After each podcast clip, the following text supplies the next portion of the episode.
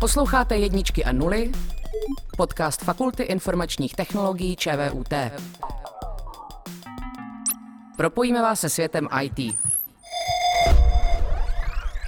Vážení posluchači, dobrý den, tady je Sara Polak a moc vás vítám u epizody podcastu Jedničky a nuly, který spouštíme s Fakultou informačních technologií ČVUT.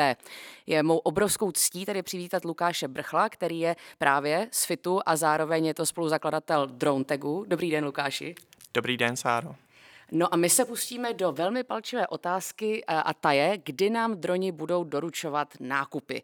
No tak možná bychom to trošku upřesnili, tak se nejdřív Lukáši zeptám, dron, je to, je to trend, je to takový buzzword, je, možná dokonce i doslova, protože nám to často hezky bzučí nad hlavou, ale mě by zajímalo, kdybyste v kostce vlastně mohl popsat ten ekosystém dronů a vlastně co to je zač pro řadového posluchače. Mm-hmm. Uh, tak drony pro, v našem světě pochází tak uh, obvykle z nějakých armádních technologií, kdy přibližně v roce 2012-2013 se to propsalo i do toho našeho světa smrtelníků. A vlastně díky tomu je známe pro uh, snímání například uh, fotek, videí, lidi si je teďka nejčastěji pořizují na dovolený, ale taky se, ten, taky se ten svět dronů rozvíjí vlastně i do nějaký komerční činnosti, do mapování a podobně. A ty drony v dnešní době vidíme nejčastěji s několika vrtulemi, ale dronům se v dnešní době říká i bezpilotním letadlům, který mají třeba vrtuly jenom jednu a jsou to vlastně takový spíš, spíš letadla, ale vzhledem k tomu, že lítají autonomně, tak už je taky vlastně řadíme, řadíme do té kategorie těch dronů. Moc děkuju a já, vy jste zmínil právě třeba to armádní využití a já si pamatuju, tady je to taková spíš jako anekdotální poznámka, ale že byl takový hype, kamarádi začali kupovat drony, lítali s tím na různé akce, soutěže, byla to velká legrace. A pak byla taková perioda, je to jako možná pár let zpátky, kdy se to začalo jakoby hrotit společensky, že najednou při, začaly přicházet různé zákazy, lidi začali právě přemýšlet o té etice a tedy. Tak Jaký je možná největší mýtus, který, nebo strach, který kolem dronů třeba neoprávněně panuje? Tak eh, jedním z těch největších mýtusů je to, že eh, jakýkoliv dron se nad kýmkoliv objeví, tak ten, kdo je většinou na zemi, tak eh, má pocit, že ho ten dron nějakým způsobem špehuje ačkoliv uh, tyto představy jsou dost často zavádějící, protože ten dron, uh, jak už jsem říkal, primárně se používá pro nějaký snímkování, takže je vybaven širokouhlým objektivem a v případě, že ten dron je 50 metrů, 100 metrů běžně vysoko, tak eh, to, co z vás na té zemi vidí, je prostě pár pixelů a těžko, těžko vás nějakým způsobem rozpoznává. Takže i když se vlastně nad vámi někdy objeví dron, nenutně to znamená, že je tam kvůli vám, ale to protože si to zrovna někdo koupil a zkouší, co to, co to třeba umí a snaží se rozpoznat objekty na zemi. No, vy jste uh, fascinující osoba, vy mimo jiné samozřejmě máte třeba, nebo já říkám samozřejmě, ale řidičák na autobus, což je neuvěřitelné, jak tomu se ještě dostaneme, um, ale mimo jiné jste právě expert na regulaci a legislativu kolem dronů. Uh, já sama teďka se třeba, jak se pohybuji v umělé inteligenci, tak vidím, jak se rozevírají nůžky mezi tou, těmi regulačními návrhy a tou technologickou realitou. Jak je to ve světě dronů a ta regulace, o kterou se různá tělesa pokoušejí? Ono je to vlastně, pokud se podíváme úplně na začátek těch dronů, tedy to, když se to začalo dostávat k běžným lidem, rok 2012, 2013, tak eh, v tu dobu si to kupovali opravdu jenom nadšenci a platila třeba konkrétně v České republice na ně nějaká prahistorická legislativa, která s drony vůbec nepočítala. Tím, jak se to začalo rozšiřovat, každý to postupně dostával k Vánocům, eh, tak se to samozřejmě začalo dostávat i lidem, kteří nejsou úplně zodpovědní to znamená, zaznamenali jsme spoustu incidentů v okolí letišť, vojenských objektů nebo například elektráren.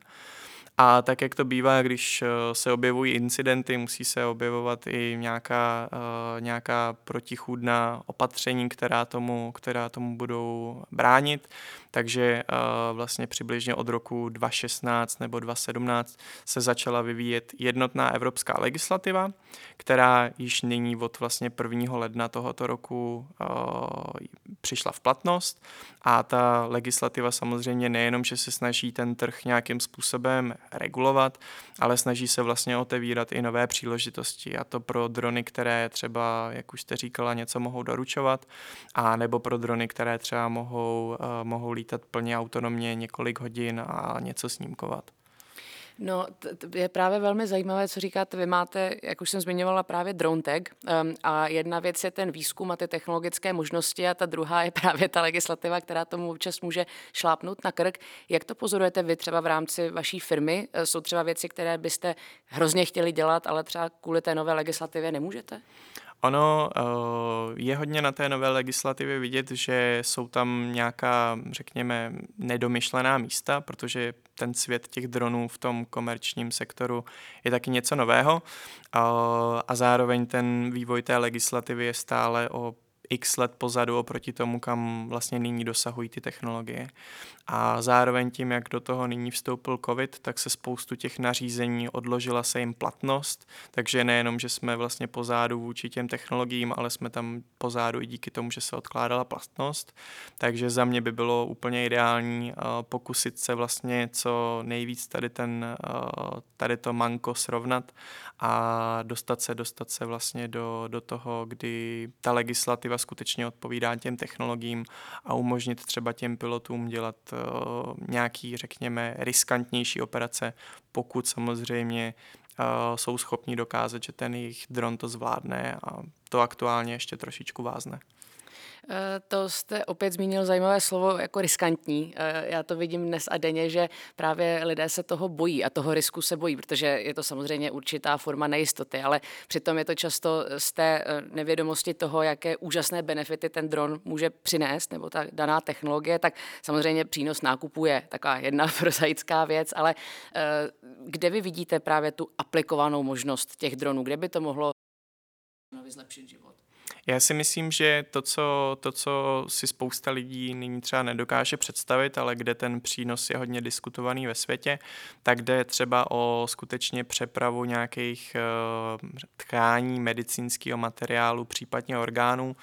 Uh, spoustu vlastně těch uh, doručovacích dronů se snaží upírat tímto směrem a ať už eh, vlastně v Evropské unii nebo třeba i v Americe už se vlastně podařilo, eh, podařilo nastavit nějaký eh, linky, řekněme pravidelný, kde by dron mohl lítat z nemocnice A do nemocnice B a přepravovat například krevní vzorky, což Doposud se to řeší uh, skrze pozemní dopravu, to znamená, někdo sedne do auta, veze krevní vzorky, jenže pak stojí prostě hodinu v koloně a podobně. Za to ten dron vlastně odbourává tady ty bariéry, protože ten vzdušný prostor, vzdušný prostor je velký, dynamický, tak uh, tohle to se dá dělat třeba efektivněji a v konečném důsledku to může někomu zachránit život. Já právě teďka nedávno jsem se přesně tady na to konto bavila s eh, Tomášem Šipkem, že právě jsou třeba místa v Africe, kde se ty drony na transport krve používají běžně a je to právě jako obrovská příležitost, přesně jak říkáte, těm lidem třeba zachránit život, eh, ale jsou i lidé, kteří třeba říkají, no jo, ale co když se to odchytí do síťky a někdo mi ten krevní vzorek ukradne, že jo, jak se od té doby, co se řeší GDPR, tak se řeší hrozně právě jako ta ochrana těch dat. Eh, pracuje tady s tím ta dronová komunita nějak tady s těmi argumenty? Já si myslím, že většině lidí je zatím jenom dost nepříjemný, když jim se jim něco objevuje nad hlavou. Oni na to nejsou moc zvyklí. Letadla už nám tady vlastně pár let, desítek létají takže lidi si na to zvykli a už i ten hluk vlastně, dá se říct, přehlíží, ignorují. Ale co se týká těch dronů, tak to je něco jiného. To, když uh, si představím, že já jsem někde venku a najednou vidím jakýkoliv dron, tak to logicky vzbuzuje pozornost. A to, co taky to vzbuzuje v těch lidech, je uh, pocit, že by tomu dronu měli nějak bránit, aby tam nelítal, že by ho měli nějakým způsobem své pomocí sundavat a podobně.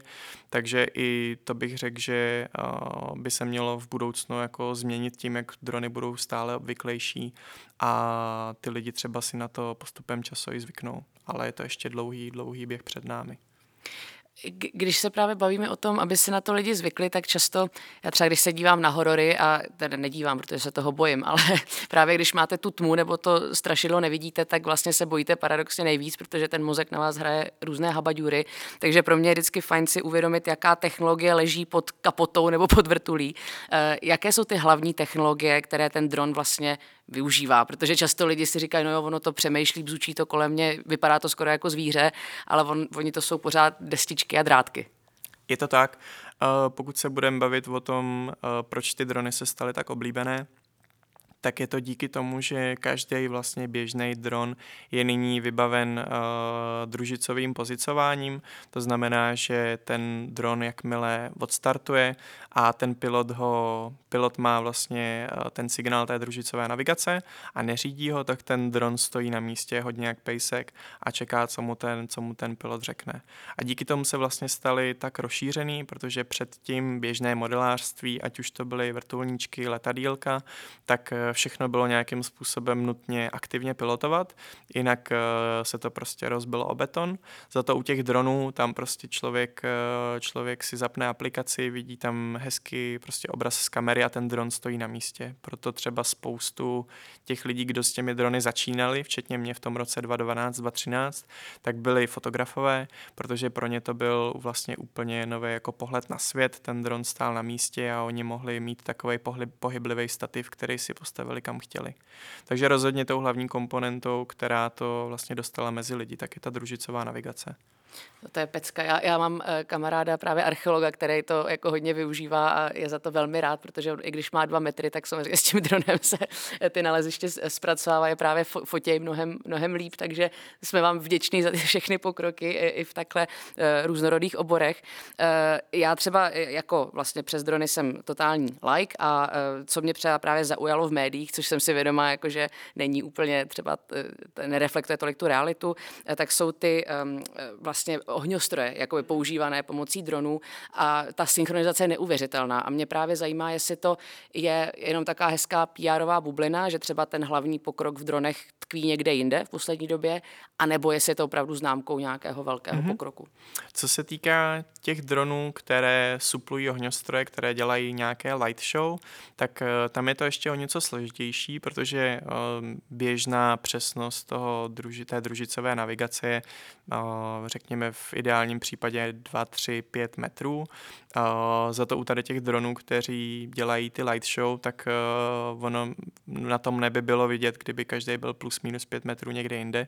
Takže ty samozřejmě používají ještě přesnější techniky pro to pozicování, aby to bylo hezké, ale uh, to už se přesouváme do nějakých jako kooperativních skupin dronů, což je teďka vlastně něco, co taky nabývá popularitě a co je, řekl bych, dalším krokem k nějakému rozvoji rozvoji biznisu, kdy vlastně ty drony mezi sebou umí spolupracovat.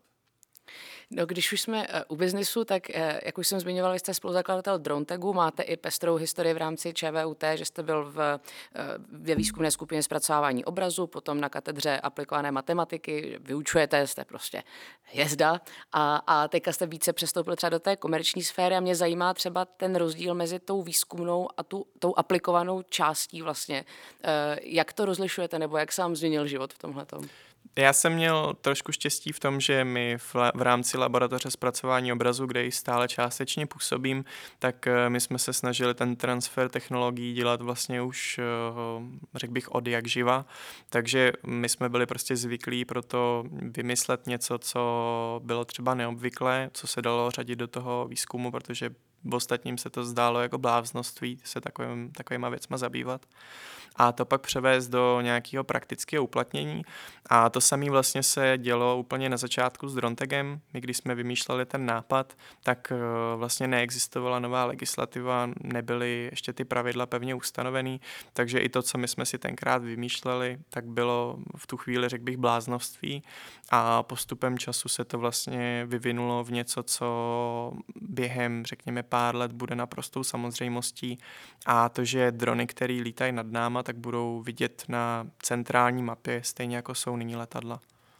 Takže vlastně vaším cílem je tak i trošku ztransparentnit to, že vám něco bzučí nad hlavou právě pro lidi a dát jim tu možnost se podívat, kde co je a za jakých okolností. Přesně tak, je to jeden z vlastně z, z důležitých kroků, jak uh, i zajistit ten social acceptance toho, aby se skutečně lidi, lidi těch dronů nebáli, protože ačkoliv oni u těch dronů, kteří lítají kolem, neuvidí jména jejich pilotů, uvidí jenom nějakou registrační značku, tak i to vlastně napomůže tomu, že uh, ti lidé na zemi budou vidět, že neukázení piloti mohou být jako dostiženi a nějakým způsobem uh, penalizování.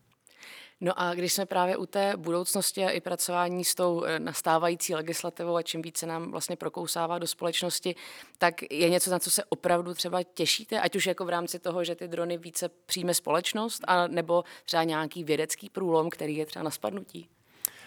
Já jsem vlastně před eh, pár lety měl obrovskou radost z eh, těch light show. To mi přišlo hodně, hodně takový sci-fi. Bylo to dva, tři roky, co jsme se bavili s kamarádem, že bychom se do toho sami pustili, že bychom vyvinuli drony speciálně pro tady ty light show.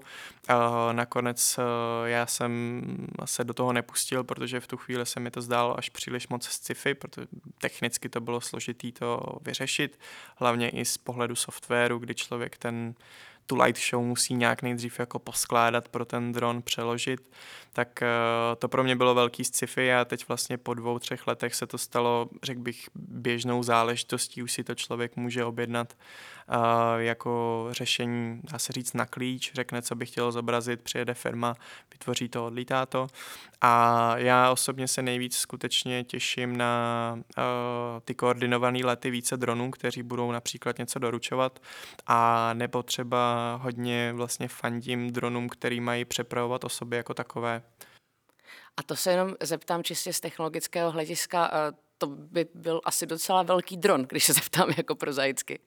A ty drony, co se dělají pro přepravu těch osob, tak už jsou samozřejmě s uh, větším rozpětí než ty drony, co známe.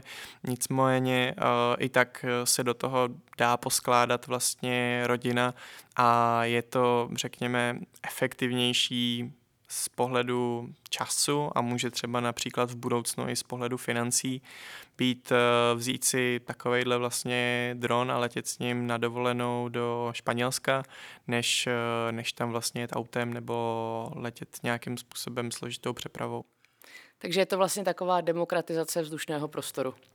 Je to tak, ten vzdušný prostor se snažíme nějakým způsobem udělat spravedlivý pro všechny, proto i se zavádí uh, ty nová pravidla, proto se zavádí různé poplatky za to, když uh, profesionálové chtějí lítat třeba ve městě, protože jsou to nějaký nadstandardní povolení a ten, uh, ten přístup do toho vzdušného prostoru by měl zůstat férový pro všechny to je pecka, tak vidíte, Elon Musk se hrabe pod zem a vy, vy už využíváte něco, co existuje, takže vzdušný prostor, no to je paráda.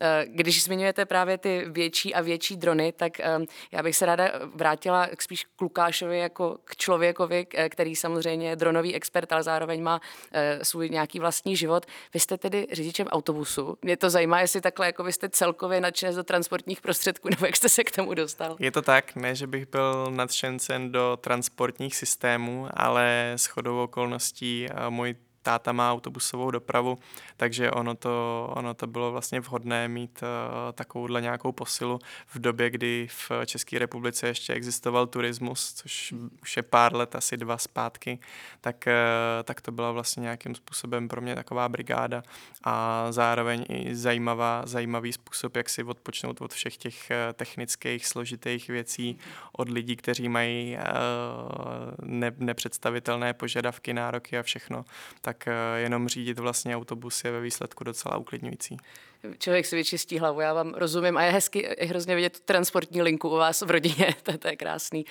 Um, tak já se možná teda zeptám už na, na poslední otázku a to je sice ta, vlastně ta první, co jsem vám položila, což je, um, kdy nám budou drony doručovat nákupy nebo nějakou sumarizaci toho, o čem jsme si povídali.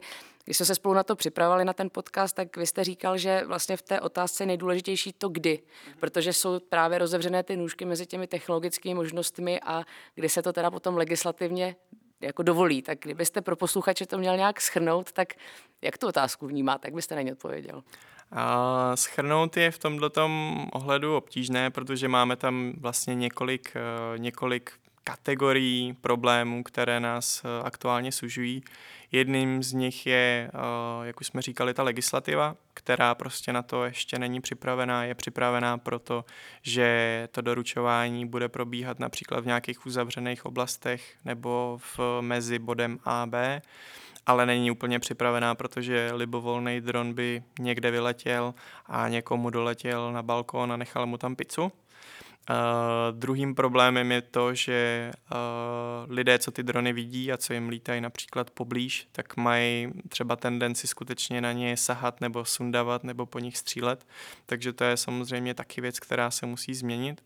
A třetím problémem je ta technologie jako taková, ačkoliv ty drony už umějí perfektně lítat autonomně na velké dálky a podobně, stále jsou tu problémy třeba s rušením nebo s nedostatečnou výdrží baterií nebo to může být i vlastně v chyby v softwaru a podobně. To znamená, že než ty lidi budeme, teda než ty drony budeme pouštět nad lidi, tak i ta technologie se musí ještě o pár let vlastně posunout kupředu. A taková odpověď na to, kdy nám teda drony budou reálně něco doručovat jako nám lidem, tak si myslím, že jsme v horizontu například deseti let, než se skutečně všechny tady ty tři kategorie trošičku, trošičku srovnají svoji úroveň. Dámy a pánové, tak i když si budete muset malinko počkat, tak my s Lukášem bychom vás aspoň prosili o to dát těm dronům šanci, aby se to uskutečnilo co nejdříve, aby právě ta, ta společnost drony přijmula jako přirozenou část vzdušného prostoru a vůbec našich životů, protože je to technologie, která nám může ty životy obrovsky zpříjemnit. Uh, to byl Lukáš Brchl uh, z Fitus ČVUT a zároveň spoluzakladatel DroneTagu a zároveň autobusový řidič ve výslužbě. a bylo to naprosto fantastické uh, pokecání a doufám, že vám to osvětlilo technologii dronů a, a trošku vám zase přiblížilo tuto úžasnou technologii. Lukáš, já moc děkuji. Také děkuji, Sáro. Hezký den. Naschledanou.